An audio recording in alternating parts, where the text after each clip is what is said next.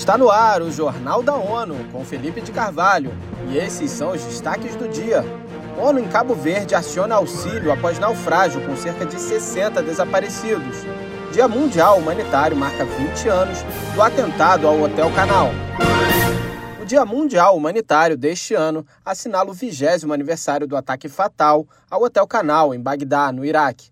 Em mensagem sobre a data, marcada em dezenove de agosto, o secretário-geral da ONU, Antônio Guterres, enfatizou que vinte e dois funcionários da organização morreram no atentado, incluindo o então representante especial, o brasileiro Sérgio Vieira de Mello. That tragedy marked a change in the way humanitarians operate.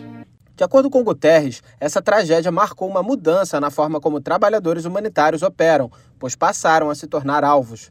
Ele afirmou que, atualmente, as operações humanitárias globais têm como objetivo fornecer ajuda vital a duzentos e cinquenta milhões de pessoas em sessenta e nove países. Essa quantidade é dez vezes maior do que na época do atentado do Hotel Canal.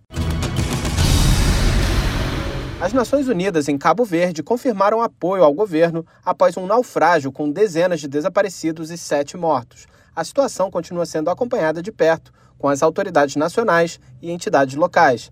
A Organização Internacional para a Migração, O I M, está acompanhando o caso. Na quarta-feira, agências de notícias informaram que cerca de sessenta migrantes podem ter morrido após o acidente que ocorreu ao longo da costa cabo-verdiana. O representante interino da ONU em Cabo Verde, David Martin, disse à ONU News que a atuação envolvendo autoridades nacionais teve apoio confirmado de uma iniciativa regional. Sobreviventes relatam que um barco partiu de Fazboy, Senegal, em dez de julho. Ainda não temos informações precisas sobre o que aconteceu à piroga até ser resgatado no dia quinze de agosto nas águas de Cabo Verde com trinta e oito sobreviventes e sete cadáveres a bordo. A piroga transportava cem pessoas a bordo, cinquenta e seis desaparecidas. Neste momento decorre o processo de identificação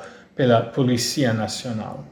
As águas do arquipélago despertam alerta global por estarem no percurso usado por migrantes da África Ocidental para as Ilhas Canárias espanholas, tido como uma porta de entrada para a Europa.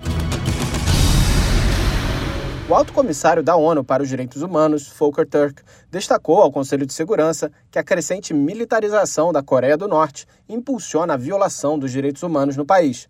Acompanhe com Mayra Lopes. Ele afirmou que o trabalho forçado sustenta o aparato militar do Estado e sua capacidade de construir armas, destacando que o país deve buscar medidas para promover direitos humanos e justiça, vitais para construir uma paz sustentável. Na abertura da reunião, o chefe dos direitos humanos alertou que o país nunca esteve tão fechado. Volker Türk espera que a Coreia do Norte se reabra para o mundo e retome o diálogo com as Nações Unidas. Da ONU News, em Nova York, Mayra Lopes. Volker Türk acrescenta que seu escritório continua incentivando o governo a responder positivamente à oferta de assistência técnica. Começou nesta quinta-feira a primeira Cúpula Global de Medicina Tradicional da Organização Mundial da Saúde, O M S.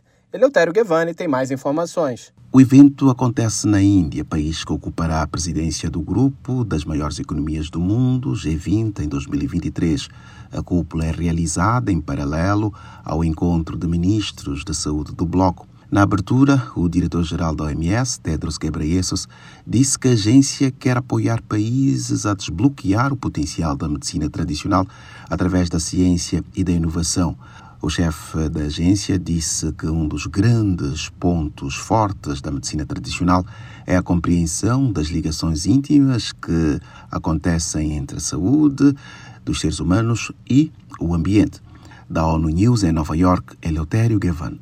O objetivo do evento é mobilizar compromisso político e ações baseadas em evidências para fortalecer o papel da medicina tradicional na saúde e bem-estar de milhões de pessoas ao redor do mundo.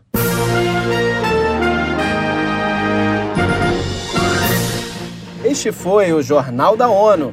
Mais informações na nossa página news ponto u n ponto org barra p t e nas nossas redes sociais. Siga a gente no Twitter, arroba O N U News.